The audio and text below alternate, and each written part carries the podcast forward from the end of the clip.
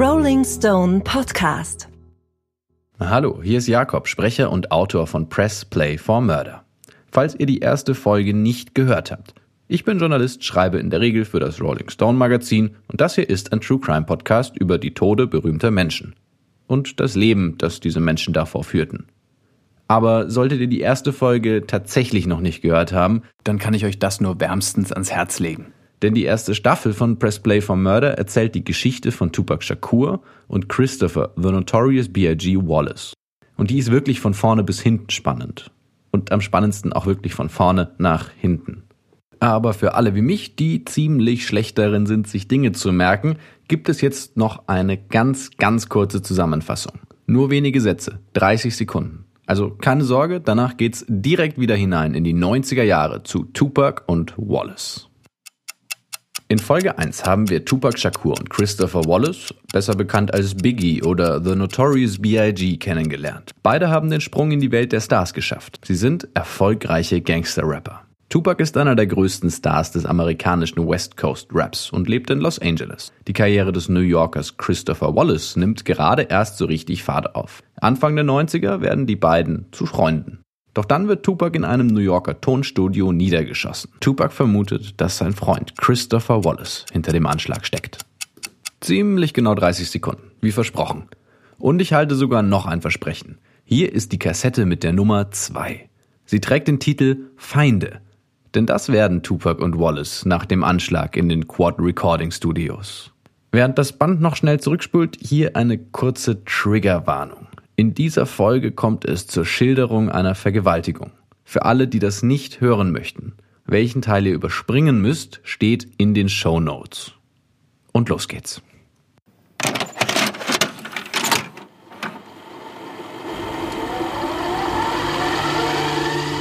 Gangster rap singer Tupac Shakur died tonight in a Las Vegas hospital. Rapper Biggie Smalls was shot to death in Los Angeles early this morning while leaving a party. I was like, no, I don't want this. I came here for you. I don't want this. This is not what I want. Da gab es viele äh, Mythen und, und Geschichten über ihn, aber man hatte keine echten Infos. Die Leute hatten Angst vor ihm.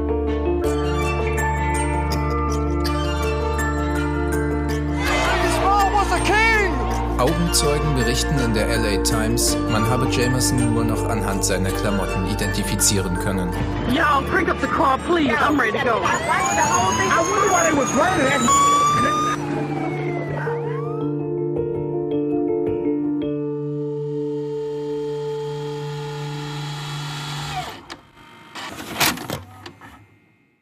16. Juni 1995, Clinton Justizvollzugsanstalt, Dannemora, Bundesstaat New York. Ein halbes Jahr nach den Schüssen auf Tupac Shakur in der Lobby der Quad Recording Studios. Was für eine Scheiße, denkt Tupac in seiner Zelle. Es ist sein 24. Geburtstag und wie schon die vier Monate zuvor wird er auch diesen Tag im Knast verbringen. Draußen, hinter den Gefängnismauern, bricht Tupacs drittes Studioalbum Me Against the World Verkaufsrekorde. Draußen vor seinem vergitterten Fenster spielen ein paar andere Gefangene Basketball. Das Wetter ist eigentlich viel zu gut, um drin zu sein. Tupac hat sich von den Schusswunden inzwischen erholt. Schäden sind nicht geblieben. Äußerlich zumindest. Denn seit den Schüssen ist nichts mehr, wie es vorher war. Seit dem Tag des Überfalls oder wie Tupac denkt, Anschlags ist der Krieg von East Coast gegen West Coast zu mehr als Marketingmasche und Macho-Gehabe geworden. Der Abend des Unglücks geht Tupac immer wieder durch den Kopf. Wenn Tupac seine Augen schließt, dann sieht er sie, die drei Männer, die auf ihn zukommen. Sie tragen Tarnklamotten, ein typischer Look für Gangster aus Brooklyn, der Heimat seines ehemaligen Freundes und Schützlings Christopher Wallace. Die drei Männer fordern Geld von Tupac, doch er will sich nicht ausrauben lassen. Dann fallen Schüsse. Zwei treffen Tupacs Kopf. Zwei treffen seinen Intimbereich. Einer seine Hand. Danach treten die Angreifer wie wild geworden auf den Rapper ein. Immer wieder wird Tupac während des Angriffs ohnmächtig und immer wieder kommt er schnell wieder zu sich. Und wie die Leute im Studio geschaut haben, als die Türen des Aufzugs sich schließlich in dem oberen Stockwerk öffneten und der blutüberströmte, aber lebende Tupac darin lag. Als hätten sie sich gewundert, dass ich überhaupt noch lebe, sagt Tupac später in einem Interview. Oder ist die Verschwörung noch größer? Laut Tupac war der erste Polizist am Tatort der, der den Rapstar ein Jahr zuvor bereits wegen der angeblichen Vergewaltigung festgenommen hatte. Und er soll gegrinst haben, als er den blutenden Rapper vor sich sah.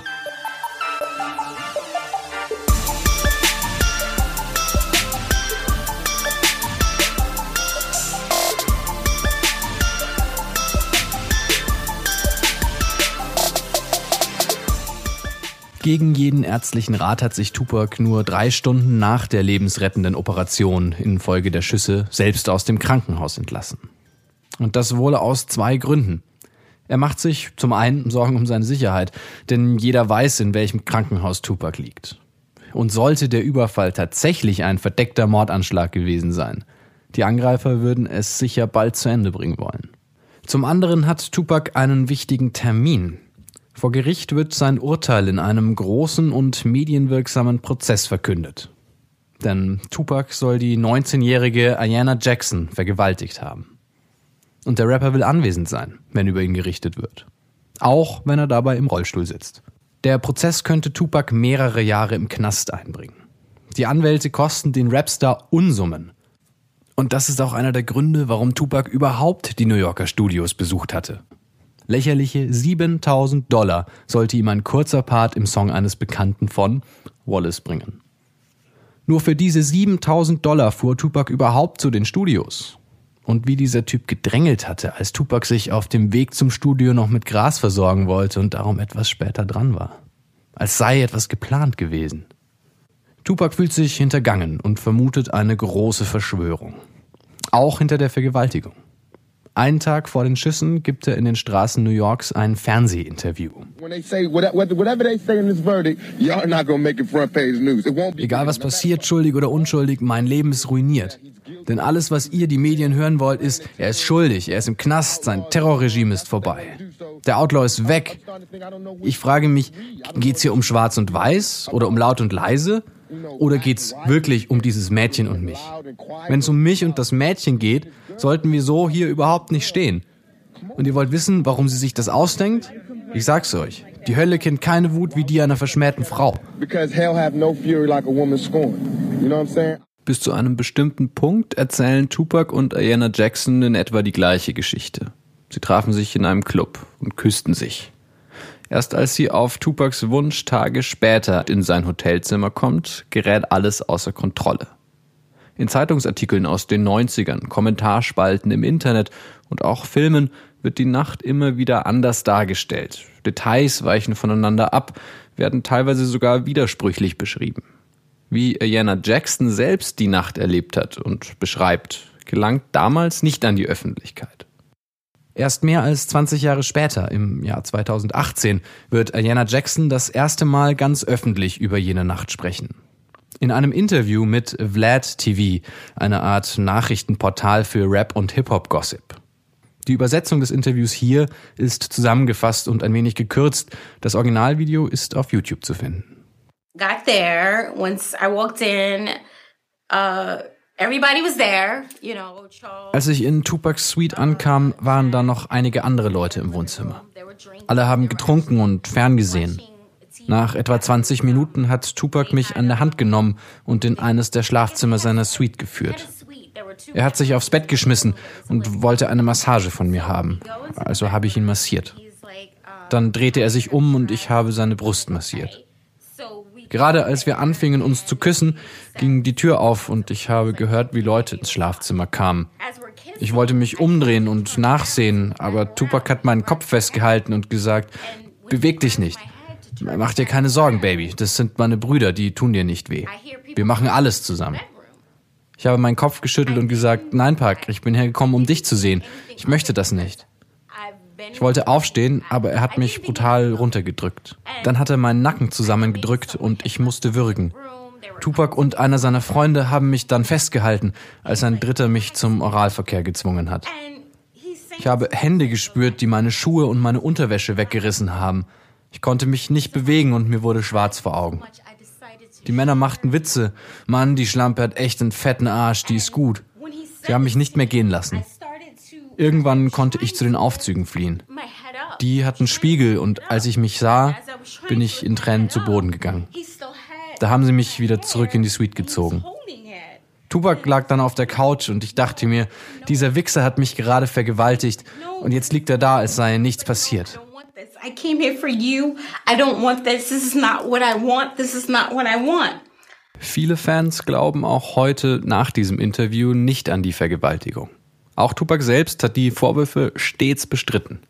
Unter vielen Tupac-Fans hält sich so bis heute die Theorie, dass Tupac von der Vergewaltigung zwar wusste und sie nicht verhinderte, sich währenddessen aber selbst im Nebenraum aufgehalten und auf einer Couch geschlafen haben soll. Auch im Film All Eyes on Me wird die Szene so dargestellt.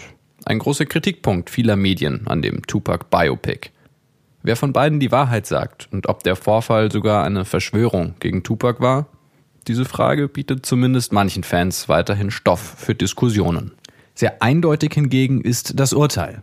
Tupac wird zu viereinhalb Jahren in einem Hochsicherheitsgefängnis verurteilt.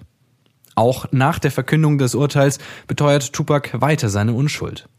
Im Anschluss an die Verkündung des Strafmaßes spricht Tupac im Gerichtssaal von einem politischen Urteil gegen ihn. Hier nachgestellt im Film All Eyes on Me aus dem Jahr 2017. Mr. Shakur, möchten Sie noch etwas sagen, bevor Sie Ihre Strafe endgültig antreten? Euer Ehren, in der ganzen Verhandlung haben Sie mir nicht einmal in die Augen gesehen. Aber Sie verbrachten Stunden damit, sich über meine Tattoos auszulassen und Tage damit, meine Texte zu deuten. Und Sie sehen mich immer noch nicht an. Den Mann, den Menschen. Ganz offensichtlich geht es Ihnen nicht um Gerechtigkeit. Also bitte ich Sie erst gar nicht um eine mildere Strafe. Denn was meinen Fall angeht, ist kein Recht gesprochen worden. Also tun Sie, was Sie tun wollen, denn mein Schicksal liegt nicht in Ihrer Hand. Es liegt in Gottes Hand. Doch es hilft alles nichts. Tupac tritt seine Haftstrafe an. Geld für eine Kaution hat er nach dem Mammutprozess keines mehr. Die Anwälte kosten den Rapper Unsummen und zusätzlich finanziert er mit seinem Geld auch große Teile der eigenen Familie. Er überweist Geld an seine Mutter und sogar entfernt verwandte Cousins leben von den Gangster-Rap-Tantiemen. Auch sein Hitalbum Me Against the World, das released wird, als Tupac schon im Knast sitzt, rettet sein Bankkonto nicht mehr.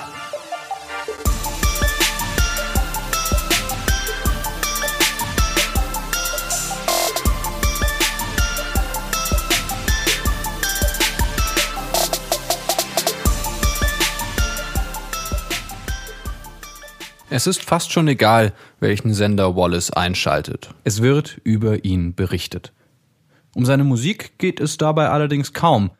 Von einem Krieg ist die Rede, einem Rap-Krieg zwischen der Ostküste Amerikas und der Westküste. Die Berichte und Gerüchte werden durch Interviews von Tupac nur noch befeuert. Was redet der da, muss sich Wallace denken. Tupac wiederholt es in jede Kamera und jedes Mikrofon, die er sieht. Selbst wenn Biggie es nicht war, er muss davon gewusst haben oder zumindest eine Ahnung haben, wer dahinter steckt. Die Hälfte der East Coast Rapper war da. Wie kann Biggie da sagen, er hätte keine Ahnung? So etwas darf unter Freunden nicht passieren. Wallace selbst erklärt immer wieder, er wüsste von nichts. Angeblich wollte er Tupac sogar einen Tag nach den Schüssen im Krankenhaus besuchen. Doch Wallace erfährt, dass Tupac sich schon nach kürzester Zeit selbst entlassen hat. Auch wenn die Medien bereits wild spekulieren, sich über die angebliche Rivalität der beiden auslassen, jedes Wort und jede Songzeile nach Hinweisen auf einen Krieg durchsuchen, den endgültigen Genickschuss für die Freundschaft von Tupac und Wallace hat The Notorious B.I.G. tatsächlich und ganz offiziell selbst zu verantworten. Who shot ya? Separate the weak from the opsa. Leap hard to creep them Brooklyn streets. It's on, nigga. Fuck all that bickering beef. Nur vier Monate nach den Schüssen auf Tupac veröffentlicht Wallace den Song Who Shot Ya als B-Side zu seiner Hitsingle Big Popper. In den Lyrics beschreibt Wallace sich selbst als Schützen, preist die Ostküste und insbesondere sein Label Bad Boy Entertainment. Auch warnt Wallace in dem Track seine Feinde, sie sollen sich bloß nicht mit ihm anlegen. Die Tatsache, dass der Song bereits einige Zeit vor den Schüssen aufgenommen wurde, ändert nichts daran. Fans, Rapper, Produzenten, allen ist klar, das geht gegen Tupac. Warum sonst hätte Wallace Who Shot Ya so kurz nach dem Attentat veröffentlichen sollen? Wallace, der vor gar nicht allzu langer Zeit seinen Freund und Mentor Tupac sogar fragte, ob er ihn nicht managen könne, erklärt die beiden damit ganz offiziell zu Feinden. So sehr er es auch bestreitet. Und jeder, der es möchte, kann diese Kriegserklärung auf CD oder Kassette kaufen und immer wieder anhören. Bitch ass nigga. What?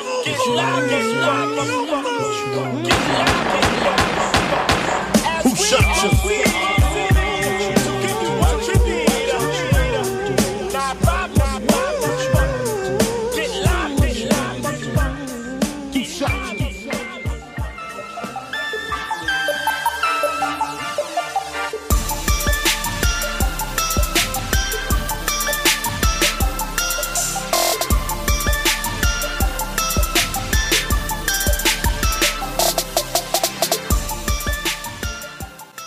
Wohl zwei Dinge, die man guten Gewissens von Suge Knight behaupten kann. Zum einen, er kennt keinerlei Skrupel. Zum anderen hat er einen unglaublichen Riecher für gute Geschäfte. Suge Knight wird 1965, sechs Jahre vor der Geburt von Tupac, in ein ziemlich hartes Umfeld hineingeboren. In Knights Heimat Compton, einem rauen Vorort von Los Angeles an der Westküste Amerikas, zählt vor allem eins: Härte zeigen. Compton ist bis heute bekannt für seine Kriminalität und Straßengangs und für zahlreiche erfolgreiche Gangster-Rapper. Davon ist in Knights Schulzeit allerdings noch nichts zu spüren. Trotz der Brutalität, Ganggewalt und Drogen auf den Straßen und obwohl Suge Knight eigentlich schon als Jugendlicher ein riesiger und kräftiger Typ ist, hält er sich aus kriminellen Geschäften und Verbrechen weitestgehend heraus Zeitzeugen berichten sogar, dass der sportliche und junge Suge Knight ein recht geselliger und angenehmer Zeitgenosse gewesen sein soll. Einer, der Witze reißt, einer, dem man auf die Schulter klopft, wenn man ihm begegnet. Dennoch haben viele wohl trotz seiner freundlichen Attitüde ein wenig Angst, wenn sie auf ihn treffen. Zumindest, wenn das auf dem Footballfeld geschieht. Now, two men to the left as they put the ball at the 11-yard line, and it'll be first down for the Cougars at the 11. Knight ist ein extrem talentierter Footballspieler. Er ist sogar so gut, dass er sich ein Sportstipendium sichern kann und als Nachwuchstalent mehrere Einsätze bei dem großen NFL-Team Los Angeles Rams bekommt. Im Hintergrund ist eines der Footballspiele von Knight zu hören. Genannt wird er bei seinem vollen Namen Marion Knight. Tackle made by Marion Knight, a 6'2", 260 pound senior, after a two-yard Cougar gain.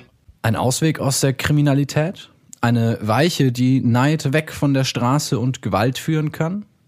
Der Rapper Cool Savage erklärt, warum das nicht ganz so gut funktioniert hat.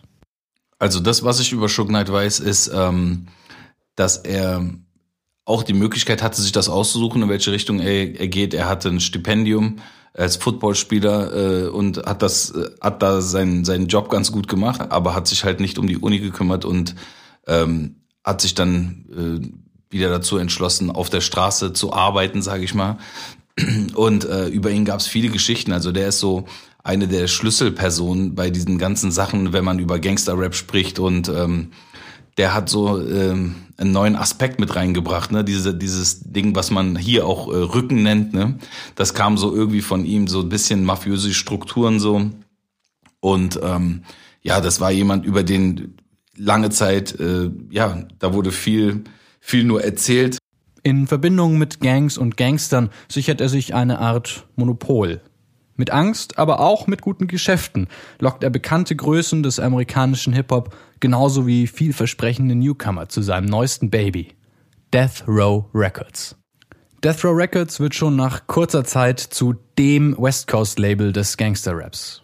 Ein Erfolg, für den sich der massige, riesige Suge Knight selbst am meisten feiert. Er trägt Schmuck im Wert von zigtausenden Dollar, kauft sich für etliche Millionen die luxuriösesten Villen, die er finden kann.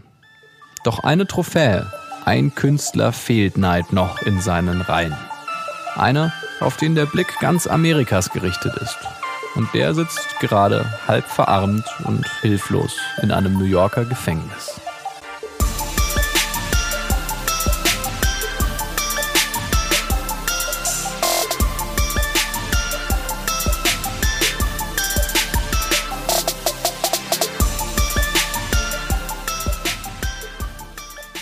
Bevor Knight allerdings ganz direkt auf Tupac zugeht, sendet er zunächst mehr oder weniger indirekt eine Botschaft.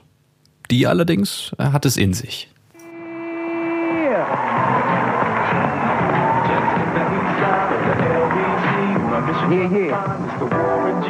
Bei der Verleihung der Source Awards im Sommer 1995 betritt Suge Knight die Bühne. First of all, I'd like to thank God. Second of all, I'd like to thank my whole entire Row family on both sides, you know what I'm saying? Als erstes möchte ich mich bei Gott bedanken, als zweites bei meiner Death Row Familie. Ich möchte Tupac sagen, er soll stark bleiben. Wir sind bei ihm. Noch applaudiert die Menge. Was nun folgt, geht allerdings in die Geschichte des Rap ein. Jeder Künstler da draußen, der ein Künstler sein und ein Star bleiben will, jeder Künstler, der sich keine Sorgen machen will, dass sein Produzent in den Videos und Songs herumtänzelt, kommt zu Death Row.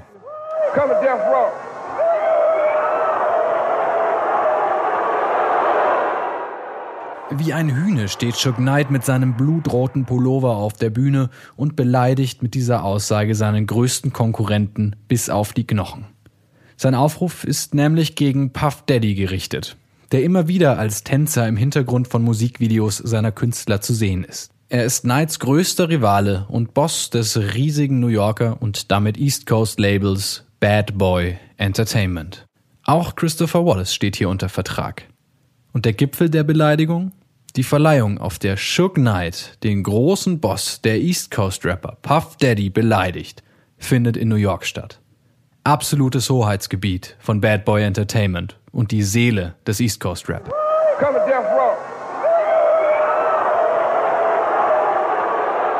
Nun ist die Zeit reif.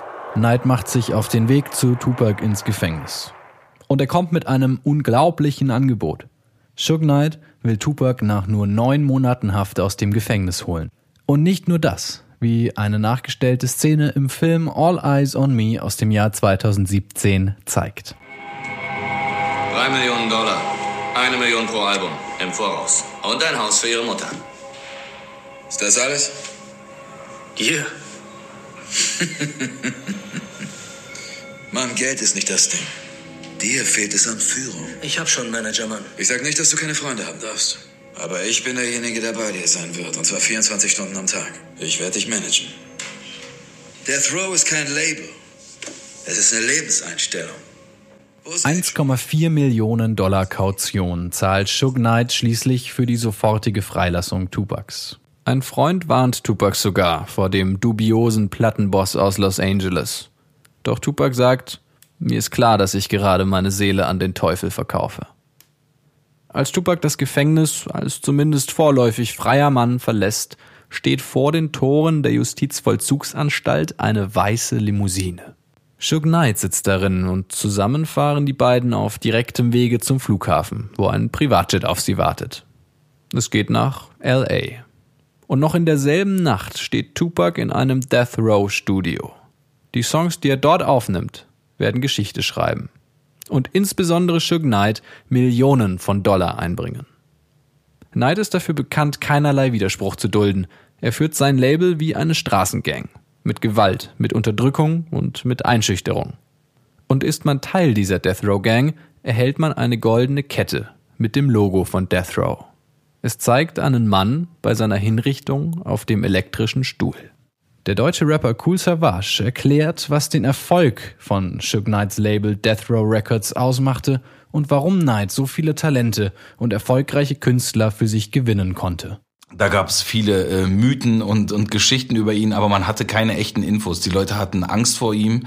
Das wusste man. Man wusste, dass die Künstler auch Angst vor ihm hatten. Sprich, äh, Gangster-Rapper haben sich gerne mit ihm gezeigt, weil ähm, ihre Kredibilität und ihre Authentizität da, dadurch irgendwie ähm, dann supported wurde durch seinen echten Straßen-Background. Ne? Und man wusste, dass er ein Blood ist und dass er viele von seinen alten ähm, Blood-Homies da mit reingebracht hat ins Spiel und äh, auch ein, ein Bully war, ne? ein Unterdrücker, der auch seine Künstler ähm, es schien auch willkürlich unterdrückt hat und und äh, lächerlich gemacht hat auch teilweise und denen halt auch ständig zeigen musste, dass er der große Mann ist. Ähm, Soweit ich mich erinnere, war er ursprünglich der Bodyguard von Dr. Dre. Und ähm, Dre hat ja damals Death Row äh, gegründet und äh, da Dre kein Gangster ist oder anscheinend keine Gangster-Historie hat, ähm, hat er sich vielleicht gedacht, okay, mit dem an meiner Seite ist das äh, ist das Ganze authentisch und äh, ich habe da meine Ruhe, weil ähm, was der große Unterschied zwischen West Coast und East Coast ist, ist, dass auf der West Coast dieses Gangster-Ding bis vor kurzem noch, also ich würde sagen, es, es existiert immer noch, aber nicht genauso wie früher, aber es war ähm, ganz, äh, ganz wichtig für die Leute und es war sehr, sehr tief verwurzelt in allem, ne? Also äh, bis heute ist es schon noch so, dass, dass wenn Leute nach LA kommen und dahin ziehen und dort ein Business aufmachen und selber aus dem Musik- oder Entertainment-Bereich kommen, dann wird es so geregelt, dass sie an die, an die, an gewisse Leute, an gewisse OGs, ähm, ja, dass sie deren Projekte unterstützen müssen oder dass sie die einladen müssen und so weiter. Und ähm, früher war es undenkbar, dass du aus Krampen kommst und jetzt keinen Rücken hast oder dass die Leute erfahren, dass du kein echter Gangster bist. Und ähm, deswegen haben die Leute sich auf Shook Knight eingelassen, aber haben sich dann halt auch alle von ihm getrennt, weil es einfach zu gefährlich wurde.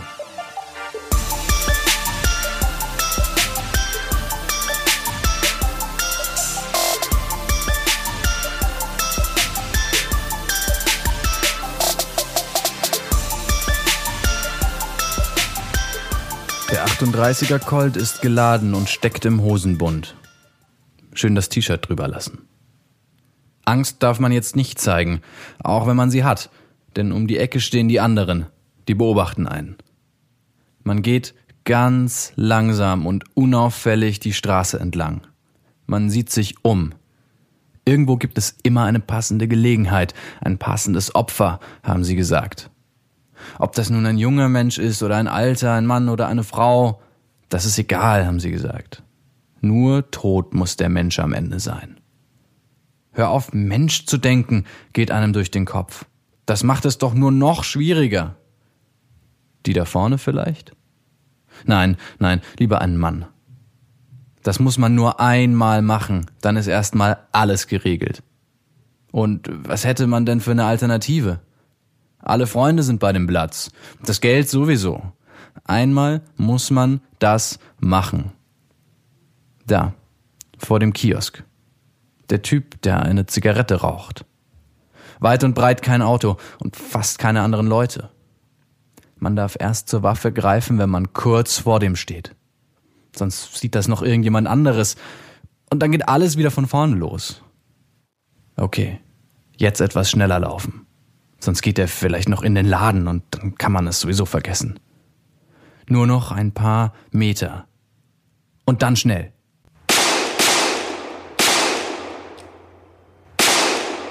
Blood in, Blood out ist einer der wichtigsten Grundsätze der amerikanischen Straßengang Bloods. Man kann sich kaum vorstellen, welche Gedanken den Jugendlichen bei solch blutigen Aufnahmeritualen durch den Kopf gehen. Nur mit Blut kann man Mitglied werden. Entweder man vergießt Blut oder lässt sich selbst von seinen eigenen Freunden halb ins Koma prügeln. Und ist man einmal drin, dann holt einen nur das eigene Blut, der eigene Tod wieder raus. Wie Familie ist das, nur brutaler. Insbesondere zwei Straßengangs dominieren das Amerika der 90er Jahre. Zum einen die Bloods, deren Markenzeichen rote Bandanas sind, zum anderen die verfeindeten Crips, die blau tragen. Und bei denen es kein Stück gesitteter zugeht. Schon seit vielen Jahren tobt ein erbitterter Krieg zwischen den beiden Gangs.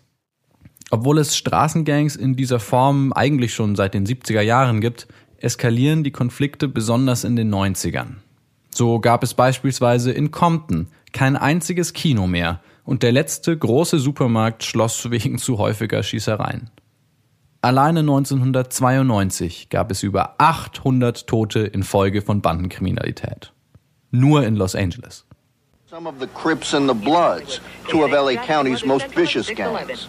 LA police are getting their orders as they prepare for another assault on street gangs. Beach Avenue, but that was before the Los Angeles Police Department declared war on street gangs in the city and before a shooting Wednesday night. In einem Straßeninterview fragt ein Reporter ein etwa 15-jähriges Mitglied der Bloods, warum machst du da mit? Der junge Mann antwortet, weil wir aus der Gegend kommen. Hier ist jeder auf Linie. Kleine Gangster werden zu großen Gangstern. Das ist einfach so. Everybody follow the same line. BGs grow up to be OGs. Little niggas His gang name is Dusty Loke. Why? Why? Why be in a gang? What's in it for you? What's in it? Der Reporter fragt weiter, aber was ist denn für dich dabei drin? Ihr werdet umgebracht. Du hast mir erzählt, dass einige deiner Freunde bereits tot sind. Ganz einfach, weil wir Platz sein wollen. Wir wollen mitten in Platz sein. Das ist unser Leben. Und wenn einer von uns stirbt, dann ziehen wir los und bringen einen von denen um. Die Gangs allein bieten den Medien schon genügend Futter für eine ausschweifende Berichterstattung. Insbesondere als auch immer mehr unbeteiligte Zivilisten den Bandenkriegen zum Opfer fallen. Sie geraten ins Kreuzfeuer oder werden als Aufnahmeritual regelrecht hingerichtet. Und da es immer mehr gewalttätige Übergriffe und Drohungen gibt, brauchen die Labels und Produzenten auch immer mehr Schutz für ihre Künstler und für sich selbst. Und dabei verfolgen sie eine Taktik, die verheerende Auswirkungen hat. Sie beschäftigen Mitglieder von Gangs als Sicherheitsleute und Bodyguards. Und da sich Suge Knights West Coast Label Death Row Records mit Stars wie Tupac oder Snoop Dogg mit Mitgliedern der Bloods schützt, engagiert Sean Puff Daddy Combs für Bad Boy Entertainment immer mehr Crips. Die sollen für den Schutz auch von Christopher Wallace sorgen. Denn wer schießt schon schneller und zuverlässiger als ein Crip, wenn er einen Blood auf sich zukommen sieht? Blut, Drogen und Angst, gepaart mit Ruhm, Geld und schillernden Figuren. Die Medien stürzen sich auf jede noch so kleine Geschichte und machen den Konflikt der eigentlich nur zwischen zwei Labeln stattfand, zu einer landesweiten Attraktion. Tupac und Wallace machen Schlagzeilen und halb Amerika schlägt sich auf eine Seite. East Coast oder West Coast. Die Medien machen die Legende des Krieges zu einer Tatsache. Und in Kürze werden sie ihre finale Schlagzeile bekommen. So gewaltig und schockierend, dass sie um die ganze Welt geht. Good evening. A controversial rap artist who led a troubled existence has lost his fight for life. Gangster rap singer Tupac Shakur died tonight in a Las Vegas hospital.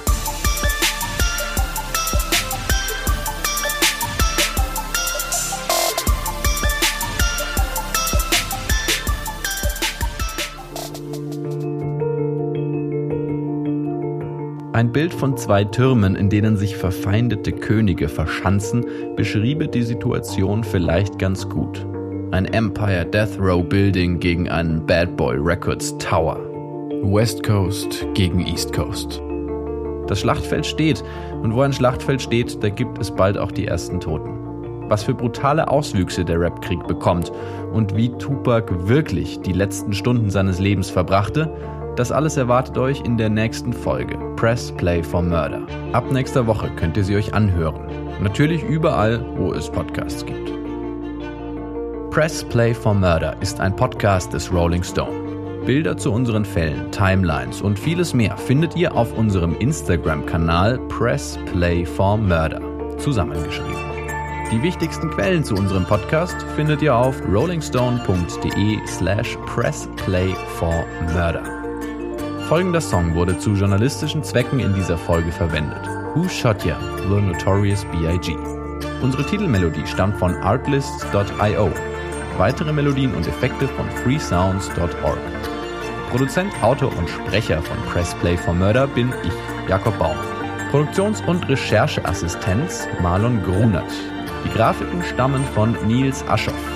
Weiterer Dank geht an Stefan Böttcher, Eva Hirschinger und Bea Oblomova.